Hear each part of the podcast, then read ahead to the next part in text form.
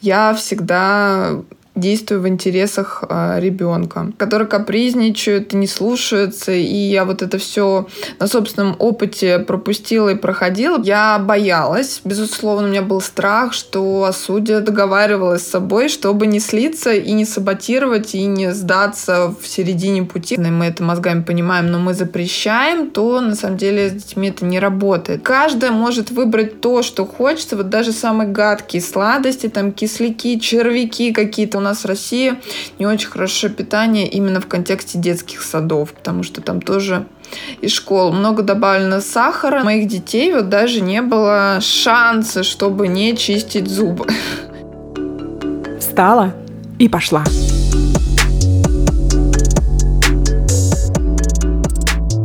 Всем привет! Я Нина Ванина, пиарщица и ведущая этого подкаста. Сегодня я встала и пошла к Ане Молотковой, Анна Детский, врач-стоматолог, нутрициолог, блогер и мама троих детей. Аня, привет!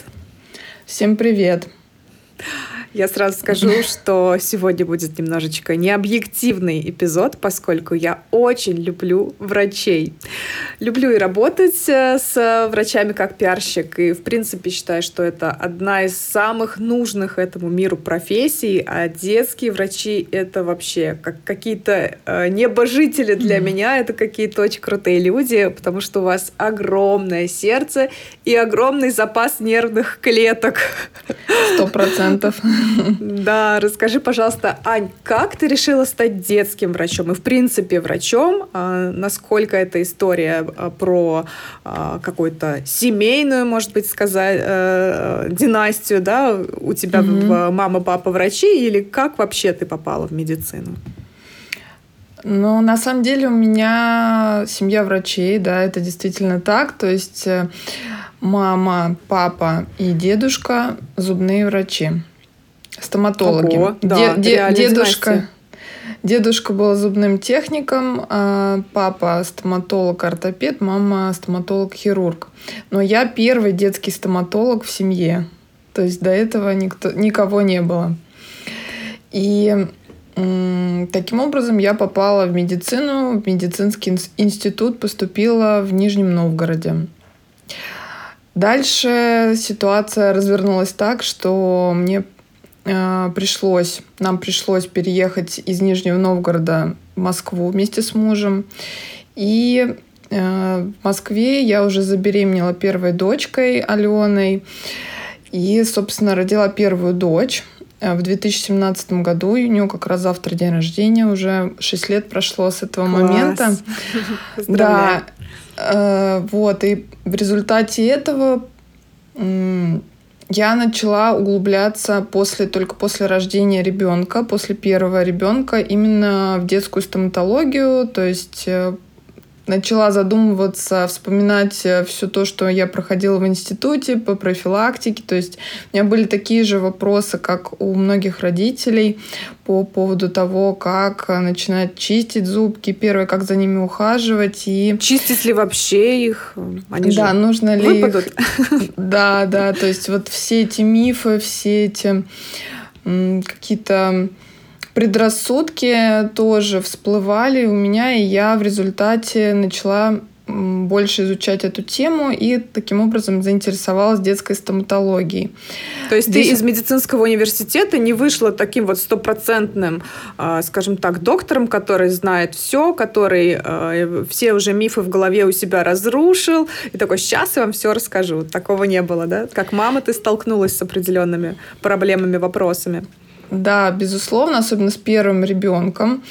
И я вообще начинала карьеру со взрослой стоматологии, то есть со стоматологии общей практики. У меня первичная специализация это ортопедическая стоматология. Я начинала работать в поликлинике, в областной стоматологической, там, где у меня работал и работает э, папа.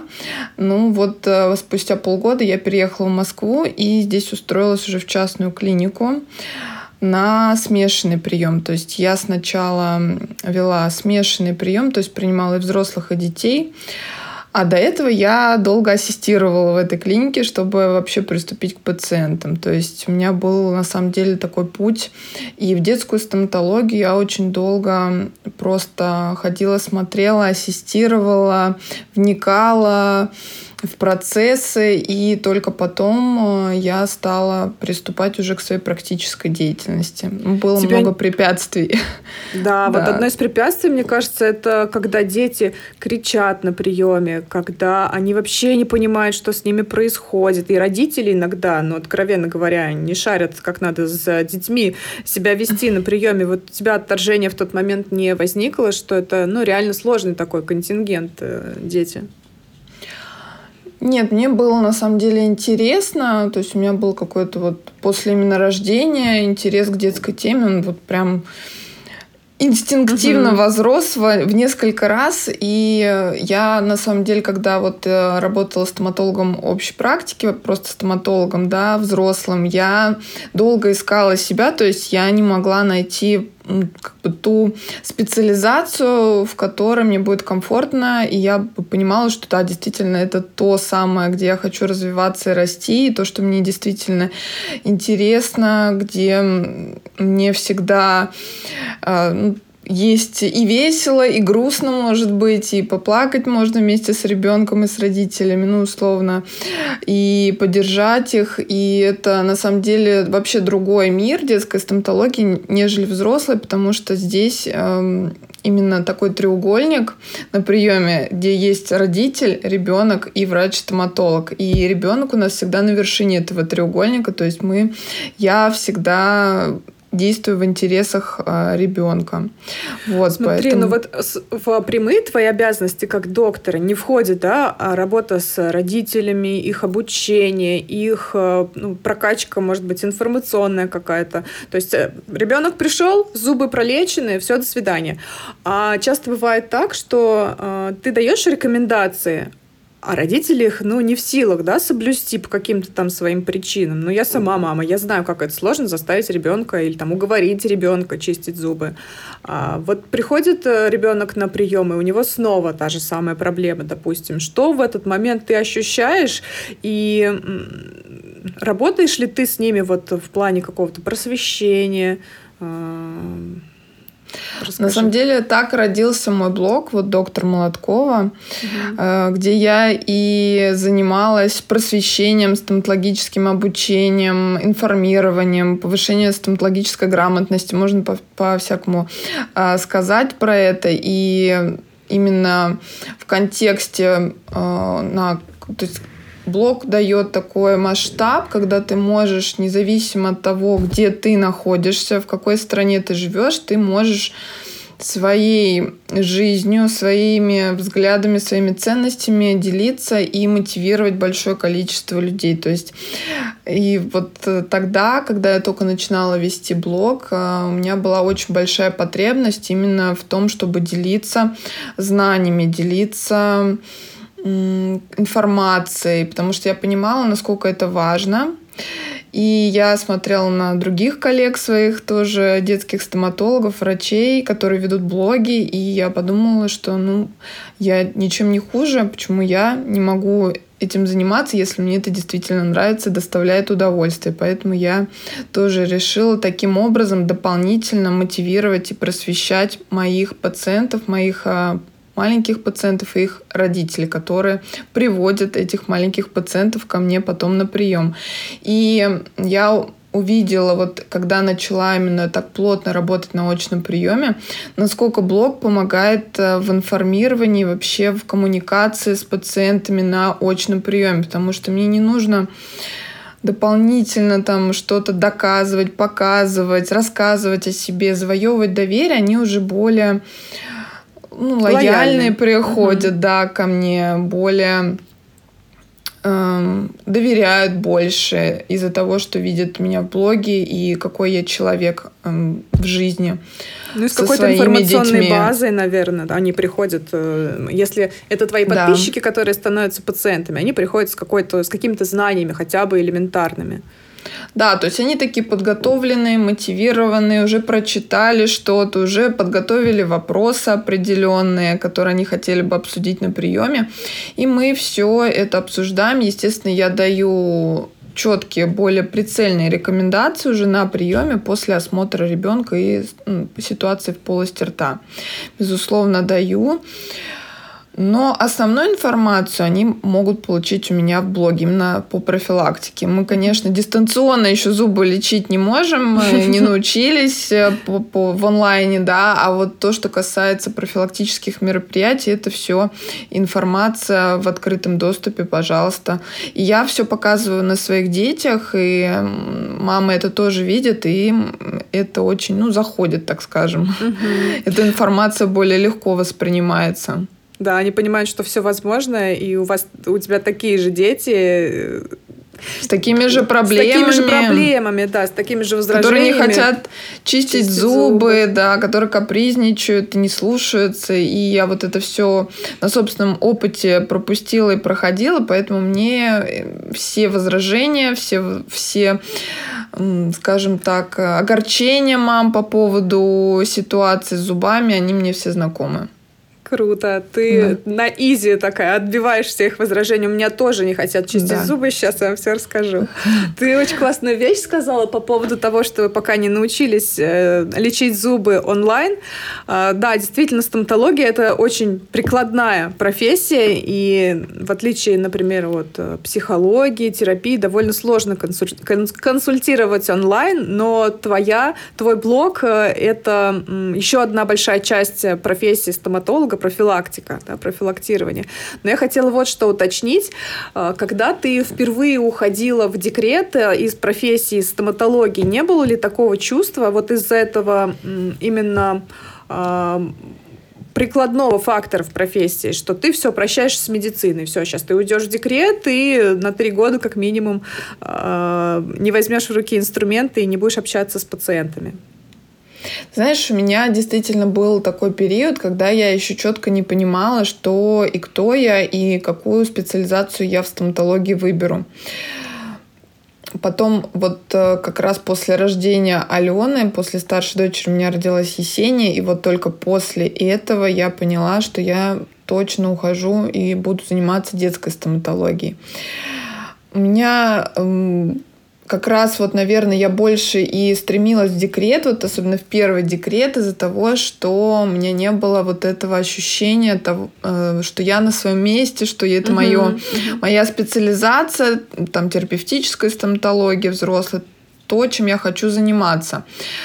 Эм, поэтому я, наоборот, хотела и как раз э, думала о том, что можно, как дальше развиваться, что что еще можно сделать, э, в, находясь в декрете, не выходя на очный прием, как ну, то есть как дальше жить, условно говоря. А, и вот э, начинался рост Инстаграма в тот момент. Я тогда только, так, такая же, как ну, мама в декрете, смотрела других, другие блоги, блогеров обычных и какие-то мамские э, чаты смотрела, мамских врачей, то есть которые мамских блогеров. И в какой-то момент я поняла, что я тоже хочу вести блог. И просто решила начать с чего-то. Начала вот с с той точки, когда я помню, что у меня было 800 подписчиков, это мои друзья, знакомые, в общем, все, кто когда-то uh-huh. был на меня подписан, мои коллеги, мои сокурсники из медицинского института, я просто начала рассказывать и просто выкладывать посты на те темы, которые мне интересны. Круто сказала, вот. что начала с того, что было. Очень многие сомневаются, вот этот первый шаг боятся сделать, потому что, ну, а кто я? Ну, что, я сижу в декрете, у меня ничего нет. А ну, начни с того, что есть. Да, то есть я боялась, безусловно, у меня был страх, что осудят, что каким-то образом будут обсуждать, но желание, оно было сильнее страха, видимо, в тот момент, и я просто решила действовать, пробовать. Э, собственно, не жалею ни сколечки, ни капельки о том, что начала когда-то вести блог. Конечно, не жалеешь, что тебя 70 тысяч подписчиков еще обжалеть. Ну да. Смотри, а как... есть А да. А как доктор или, в принципе, как медик, ты сталкивалась с каким-то осуждением? Почему спрашиваю? Потому что у меня очень много а, знакомых студентов, медиков и врачей, которые со стороны своих а, коллег, однокурсников сталкиваются с осуждением, что вот ты рассказываешь о нашей внутрянке, там нельзя про это рассказывать, ай-яй-яй, здесь у нас все секретно. Конечно, я ничего не спорю, что в медицине много этических таких моментов, связанных с историями пациентов, э, но можно многочисленные блоги врачей популярны, они доказывают, что можно соблюдать этот баланс и не выдавая врачебную тайну, рассказывать полезный какой-то контент выдавать. Вот ты с чем-то подобным сталкивалась, потому что я знаю, что очень многие врачи не ведут блоги и не э, идут в публичность какой-то именно вот из-за этого страха осуждения коллег и боязни нарушить э, врачебную тайну. Ты знаешь, э, все работы мы публику... я публикую без э, упоминания, то есть я очень этично описываю кейсы, то есть это мальчик Г, там, условно, Григорий, да, то есть этих мальчиков тысячи, да, и, ну, естественно, показываю клинические примеры без лица, да, ребенка, а просто зубы. Поэтому здесь я думаю, что в любом случае можно каким-то образом найти св св свою фишку, и, может быть, не знаю, кто-то другой еще может э, по определенному образу и подобию описывать клинические случаи у каждого э, свой почерк, э, так скажем. Э, вот. Но э, в плане ведения блога, если честно, то я с, э, в начале особенно сталкивалась именно с таким, таких очень много вот таких э, блогов. И, ну, можно сказать, посмеивались или там видели, как я очень большое количество времени на начальных этапах провожу э, именно в блоге. Вот. Но сейчас они так уже не делают. Что касается коллег, на самом деле не сталкивалась с каким-то осуждением. Может быть, они мне не говорили про это, но кто-то там где-то осуждает или обсуждает, но я вот напрямую вот так вспоминая, наверное, нет, не сталкивалась. И, конечно, первое время еще муж у меня очень э, не понимал тоже, как это, зачем это все делается и для чего это. Ты столько времени проводишь э, в каком-то инстаграме, но постепенно, угу. постепенно, видя результаты и плоды, он тоже уже осознает, что это как часть моей работы.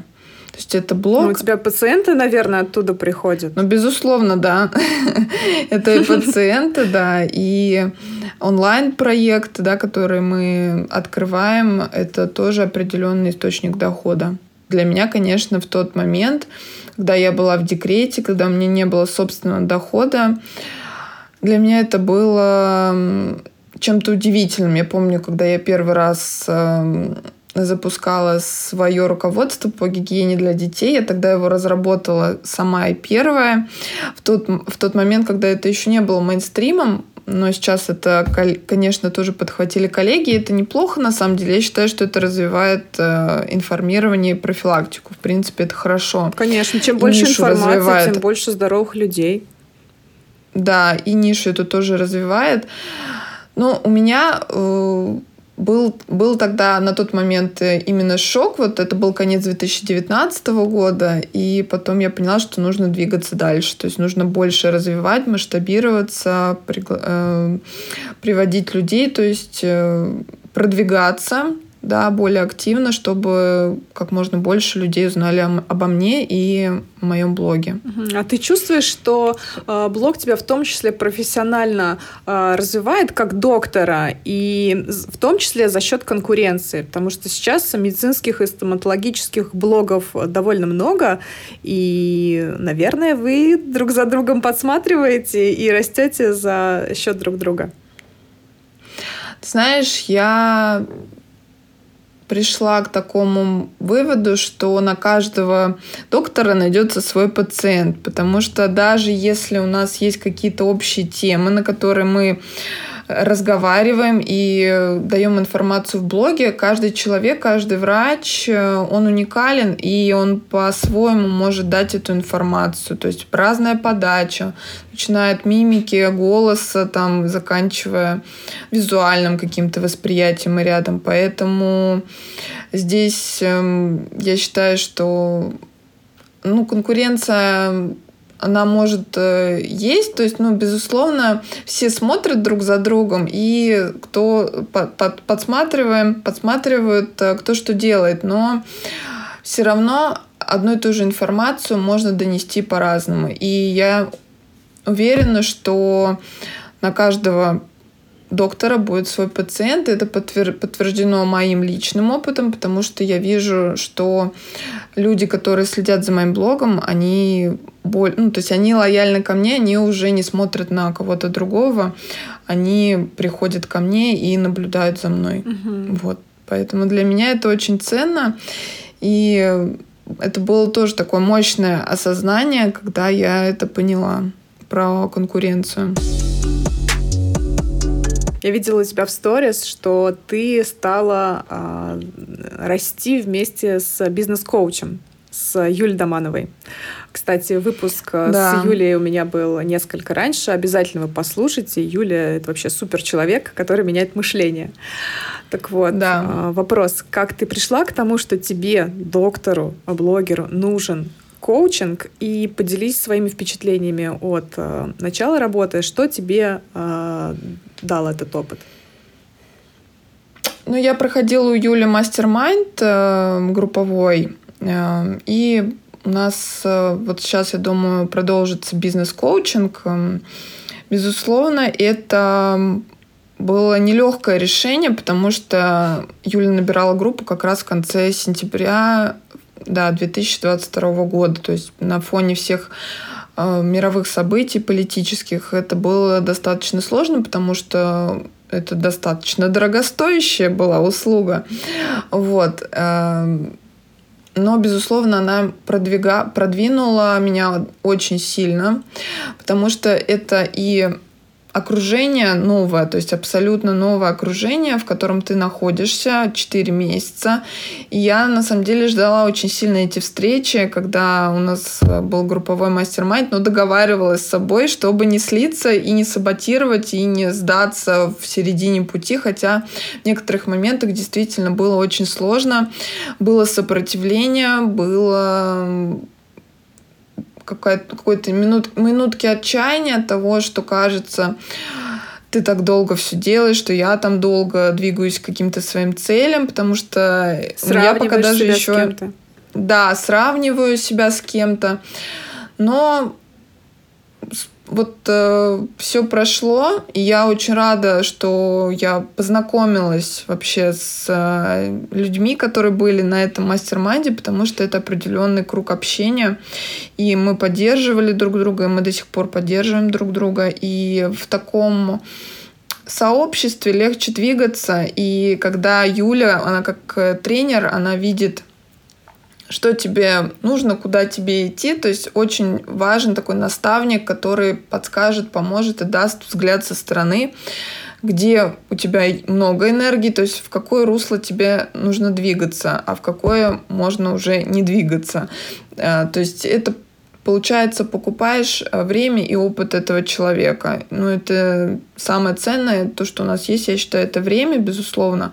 Поэтому, чтобы двигаться к целям, нужно учиться и покупать таким образом время и опыт э, другого человека. Ну, если хочется двигаться к целям более быстро. Можно самому пройти этот путь там, с учетом проб и ошибок и наделать много действий, э, либо идти с наставником. То есть каждый сам выбирает, как ему комфортно. Я всегда очень много учусь. Я, в принципе, очень люблю обучение и люблю практически, практическое применение. Слушай, вот, а поэтому... вот врачи же, они постоянно, вы постоянно учитесь именно по своей профессии? Там повышение квалификации у вас обязательно, да, раз в три года, по-моему, да, или в пять. А, как пять лет. Как вот ты находишь время, чтобы и бизнесовым всяким штукам учиться, и блогерству тоже постоянно новые фишки там какие-то появляются, рилсы и так далее. И основная своя профессия довольно много требует э, вложений и времени. Ну, здесь, наверное, такой баланс нужно искать. Это вот навыки менеджмента и делегирования, которые предстоит познать, особенно с детьми, потому что когда ты один, ты один, и ты можешь угу. вообще все по-другому, а когда у тебя дети, трое детей, то здесь у тебя уже нету там времени, условно говоря, повитать в облаках, подумать, там еще помедлить, в общем, и каким-то образом свободно выстраивать свой график, здесь привязано к определенным четким, четкому времени, задачам, поэтому я все стараюсь планировать, то есть э, на месяц, ну, на какие-то либо краткосрочные задачи и долгосрочные задачи обязательно. То есть это и профессиональное обучение, безусловно, повышение компетенций своих, э, как стоматолога, или дополнительные компетенции, вот, например, как обучение по нутрициологии, которое меня дополнило очень сильные мои знания в плане профилактики кариеса и вообще стоматологических заболеваний, питания, э, правильной пищевые привычки. То есть это очень важно э, для здоровья да, в целом. Поэтому я стараюсь все планировать на краткосрочные и долгосрочные цели. Ну, насколько сейчас позволяет время, да, ситуация. Ну да, да, сейчас долгосрочно да. особо не Ну хотя бы какие-то крупными мазками я это называю, просто раскидать примерный план, что и, или какой-то фокус года, да, фокус э, года на три пункта, например, каких-то, которые будут у меня в центре моего внимания, для достижения определенных результатов. Поэтому здесь больше навык делегирования и менеджмента планирования который развился, который уже развился просто с тремя детьми, наверное, развивается. О, да. Я думаю, что все равно... Да-да-да. Многодетные родители — это просто короли да. делегирования и э, тайм-менеджмента. Да-да-да. Ты сказала про нутрициологию. Очень классное у тебя такое сочетание э, стоматологии и нутрициологии, потому что действительно здоровье зубов очень много зависит от того, что и как мы едим. А, вот хотела у тебя э, спросить о твоем опыте, поскольку для меня это супер актуально. Ребенок у меня постоянно что-то там перехватывает сладкое, особенно когда вечером мы уже зубы почистили, идем угу. спать, она какую-то печеньку съедает, я говорю, иди снова чисть зубы, и она начинает устраивать скандал. Нет, я не буду, я же уже чистила. Вот э, как ты э, сочетаешь эм, вот это желание э, детей постоянно что-то жевать, есть, когда рука тянется к какой-нибудь конфете, э, но не хочется, наверное, быть такой жесткой матерью, которая постоянно говорит нет, нет, нет, нельзя, нельзя, нельзя, и зная, что это действительно очень вредно, как ты ограничиваешь и вот здесь соблюдаешь баланс? Ты знаешь, у нас есть такое правило, может быть, оно кому-то поможет, я это тоже услышала на обучении по нутрициологии, это отсутствие запретного плода. То есть, на самом деле, когда мы очень большой фокус внимания делаем на какие-то вот эти запреты, на вещи, на сладкое, ну, какие-то продукты, условно, которые не полезны, мы это мозгами понимаем, но мы запрещаем, то на самом деле с детьми это не работает. Это так не работает. И у нас больше подвержена такому пристрастию к, слад... к сладким продуктам старшая Алена, Есения, вот младшая, точнее средняя, она менее хочет кушать сладости, то есть она может не съесть, если, например, Алена точно съест все то, что ей положено будет, даже больше, еще у Есени отберет. Вот. А поэтому я решила им сделать такой один день. Это называется у нас сладкий день. А, по-моему, в Европе, в Финляндии, может быть, ошибаюсь, у них тоже присутствует такая система ну, питания, когда в течение недели, то есть э, все как обычно, там ограничения в добавленном сахаре, да, в сладостях. А вот в один день ребенок может выбрать себе определенное количество, это можно, может быть установлено родителям, определенное количество сладостей на определенную сумму. То есть я им даю по 100 рублей, они приходят в магазин, там, словно в перекресток или в пятерочку мы приходим, и вот они набирают себе там, допустим, жвачку, мармелад и там чупа-чупс. То есть и каждая может выбрать то, что хочется. Вот даже самые гадкие сладости, там кисляки, червяки какие-то, вот которые... Вот все, что они хотят, они вот в этот день могут выбрать именно на эту сумму. И все. Очень крутой лайфхак, надо попробовать. А с какого возраста это работает? Лучше это делать, конечно же, 3+, потому что во многих, э, ну, то есть Всемирная организация здравоохранения, если мы будем говорить, она запрещает добавленный сахар там до двух лет. Британские ассоциации, они до четырех лет. Поэтому лучше, когда уже такой более старший возраст, 3 плюс, может быть, 4 плюс для кого-то. Ну вот у нас где-то вот Есении 3, скоро 4 будет, а Алене 6. Вот где-то в этом возрасте не, совсем, не так давно мы это начали практиковать, вот с прошлого года где-то а, потрясающе хорошо работает. Э, то есть они, у них как правило такое, они знают, что вот в этот день они будут отрываться, они его ждут, и они то есть в течение недели они не просят? Нет, что ли? в течение недели они про это забывают, не просят. Но здесь есть такой нюанс о том, что у нас в России не очень хорошее питание именно в контексте детских садов, потому что там тоже и, и школ, школ. Да. много добавлено сахара, но мы на это никак повлиять пока, по крайней мере, не можем эм, это нужно внедрять именно на государственном уровне, менять систему, а это всегда достаточно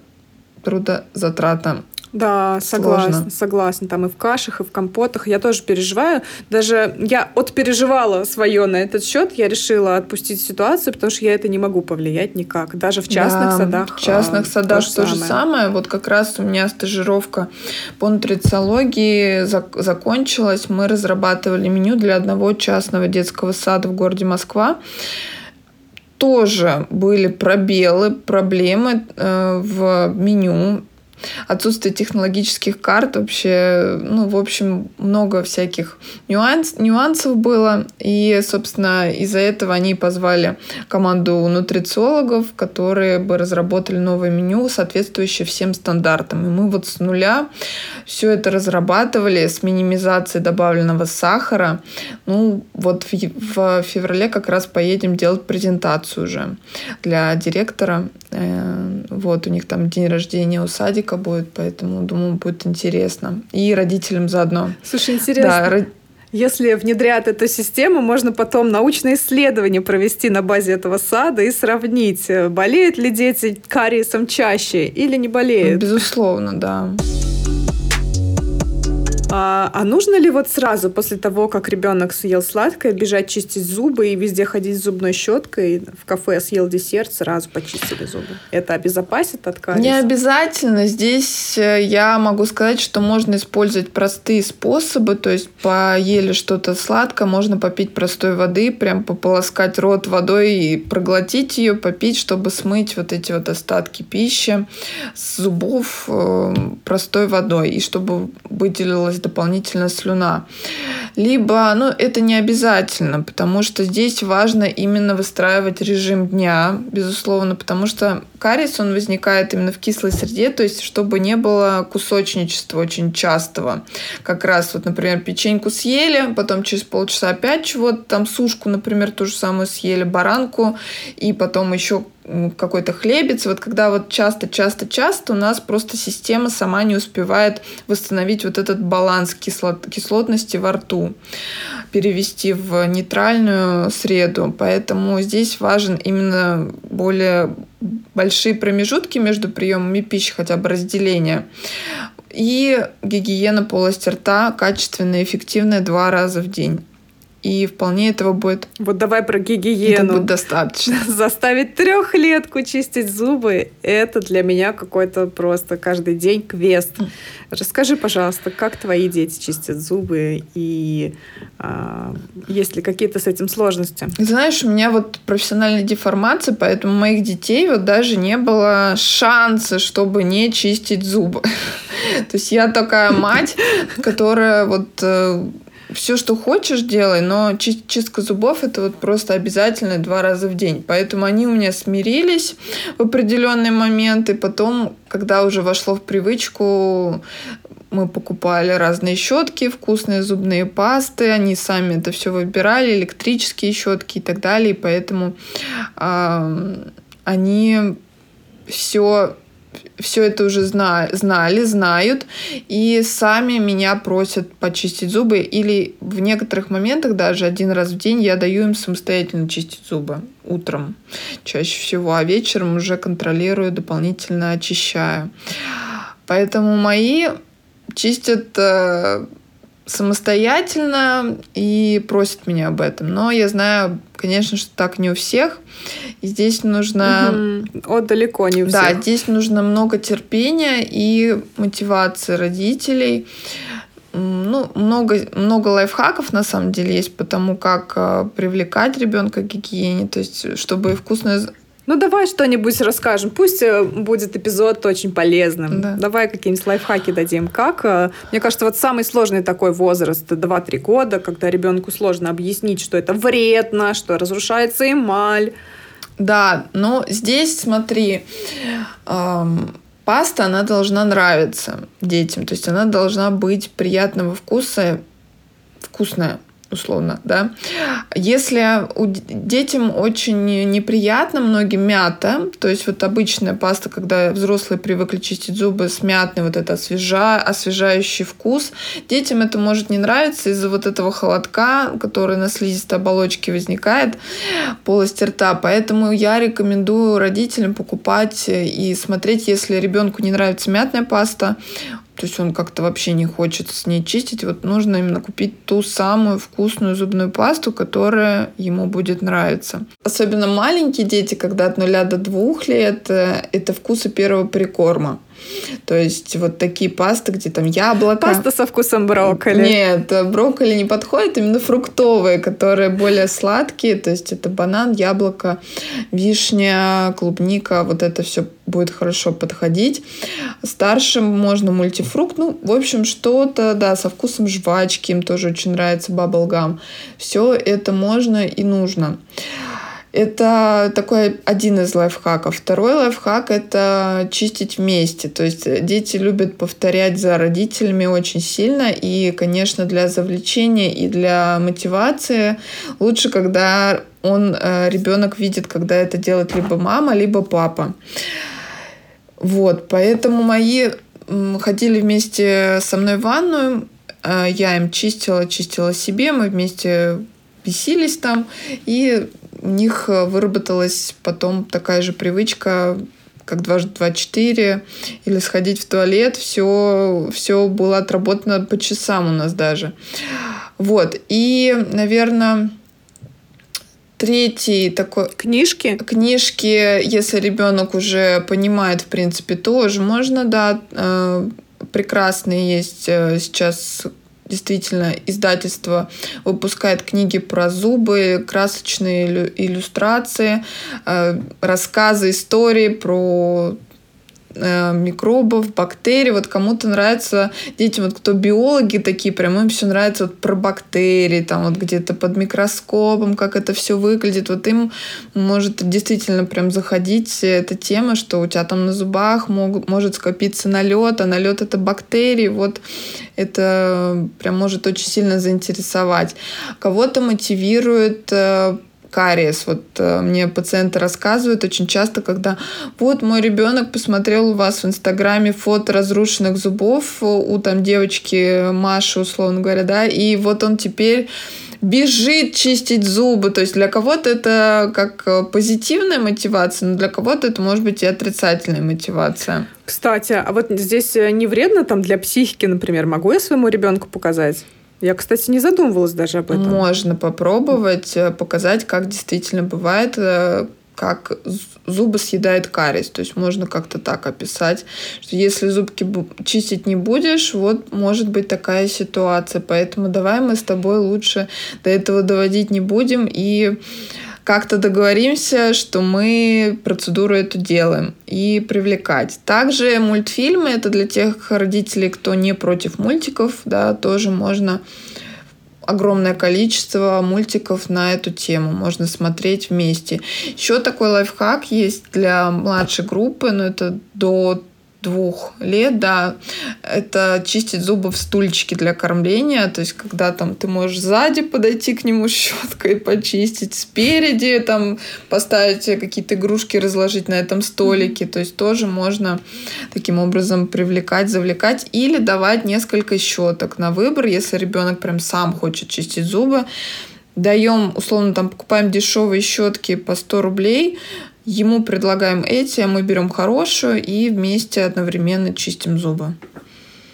А чем щетка за 100 рублей отличается от не за 100 рублей, за 1000 рублей?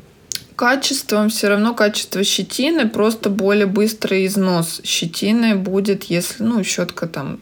Дети очень любят грызть, все, да, мусолить, жевать, нажимать, надавливать тоже на щетку, вот как они умеют, кулачковый захват.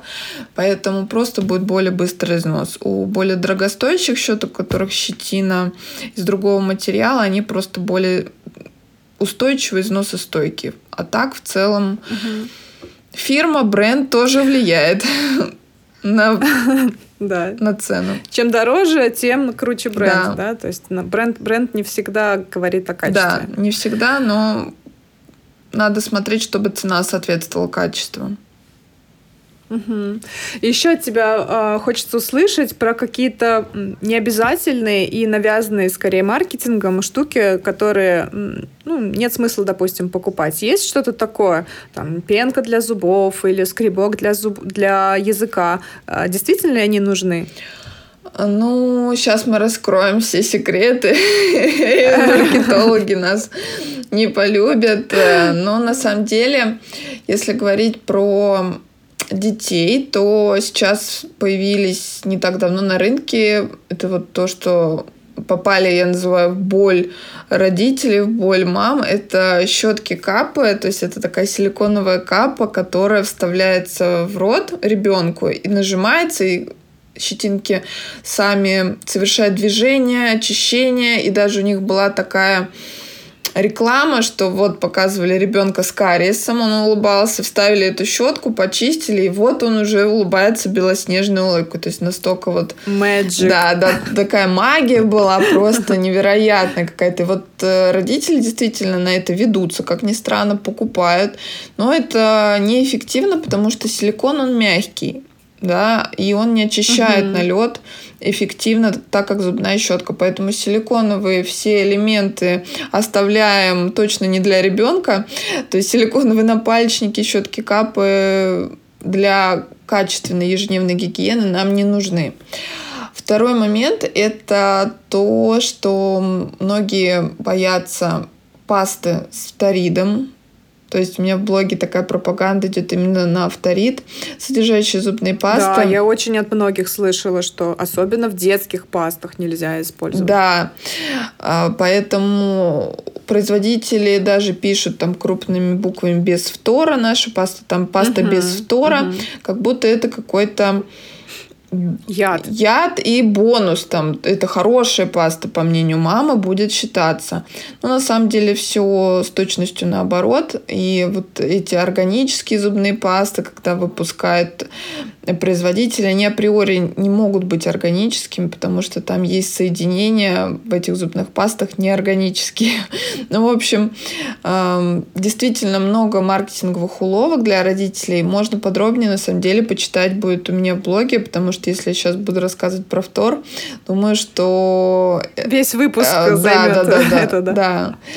Так, все мамы быстро в блог Ани, потому что я сама уже услышала здесь для себя кучу шокирующих вещей. У меня были бы силиконовые напалечники. Я чистила зубы. Но ими можно чистить, когда только прорезается зуб или массаж десен делать, да, а потом уже переходить на более эффективные средства и предметы гигиены. Ну и последний, наверное, вопрос э, профессиональный к тебе. Как часто нужно показываться доктору, если проблем очевидных нет? Мы чистим зубы, у нас э, все хорошо, визуально ничего не беспокоит? В среднем дети должны отсматриваться у детского стоматолога раз в 3-4 месяца. Если низкий риск развития кариеса вот в этой ситуации, если все хорошо, можно раз в 4 месяца. Если уже есть какие-то проблемы, тогда это более частые визиты, могут быть даже более частые, чем три месяца. Пошла записывать ребенка к стоматологу. Мы уже не были очень давно. Отлично, отлично. Мотивация. Спасибо большое. Спасибо, Ань, большое за этот разговор. А, думаю, все мамы уже подписались на тебя, потому что очень много пользы. Mm-hmm. И действительно, э, Э, много рассказала интересного и как блогер с точки зрения э, развития для докторов, для твоих коллег, и как э, мама. Благодарю тебя за этот выпуск. Спасибо, Спасибо большое. большое. Мне тоже было очень приятно. Это мой такой первый опыт. Надеюсь, не комом, но если даже и комом, то это Пишите опыт. отзывы, понравился ли вам эпизод с Аней. И, конечно же, а, в Яндекс Музыке ставьте свои сердечки. А, буду очень ждать ваших отметок. А, пока-пока. Всем пока-пока.